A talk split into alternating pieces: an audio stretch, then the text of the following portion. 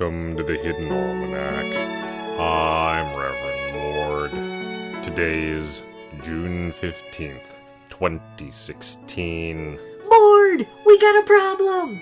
Only one. It's the election. The one where you have endorsed the giant composite maggot, formerly a used car salesman, for district court judge. Yes, that one. Except I didn't endorse it. There was no endorsing. This is important. No endorsing, Mord. We are neutral on the election. We are not campaigning for anyone. We are very clear on that. We have taken money for ads and nothing more. And we fulfilled our community programming requirement. If Bob's opponent wanted to come on the air, we'd accept that and grant them exactly the same amount of airtime. We would also take their money. Does Bob have an opponent? Well, yes, sort of. It's a chicken. A chicken. The chicken has some very compelling policy arguments, Mord. How does it communicate them? Mostly by pooping. You lay out the sheets of paper and then it wanders around and poops on the ones it likes. It's surprisingly progressive.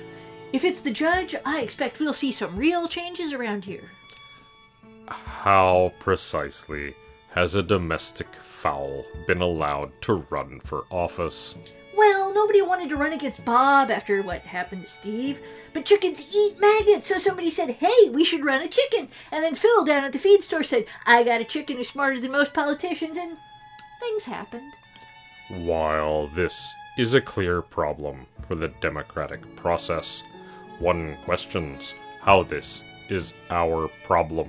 We're the only station that's had Bob on because of the, you know, horrible miasma of evil thing. Whereas everybody's had the chicken. That chicken's very popular, Mord. So now everybody thinks we're in the bag for Bob. And if the chicken wins, we could be in real trouble at licensing time. Throw it some corn. You did not just suggest bribing a district court judge, Mord. That would be unethical. You know, in the days of Babylon and Ur, we had real problems. Focus, Mord! We've got to get that chicken on for an interview. Who can we call? Apparently, Phil at the feed store. Great! Call him! Send beetles! Do whatever it takes. I'll be in the basement.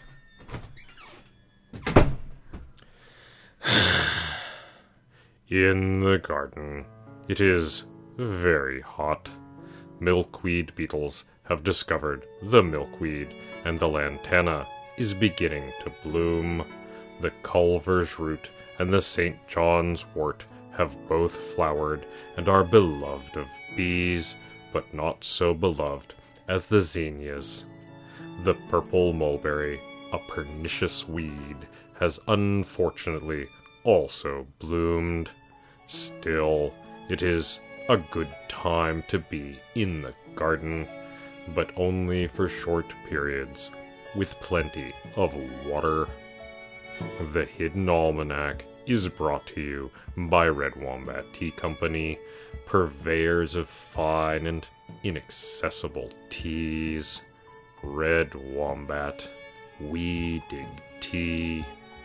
Also brought to you by Bob's campaign for District Court Judge. Only one candidate has a brain bigger than a walnut. Who will you vote for? Who, indeed? That's the Hidden Almanac for June 15th, 2016. Be safe and stay out of trouble. The Hidden Almanac is a production of Dark Canvas Media and is produced by Kevin Sonney. The voice of Reverend Mord is Kevin Sonney. And the voice of Pastor Drom is Ursula Vernon. Our intro music is Moon Valley, and our exit music is Red in Black, both by Kosta T. You can find more by Kosta T at the Free Music Archives. All other content is copyright 2013 2016 Ursula Vernon.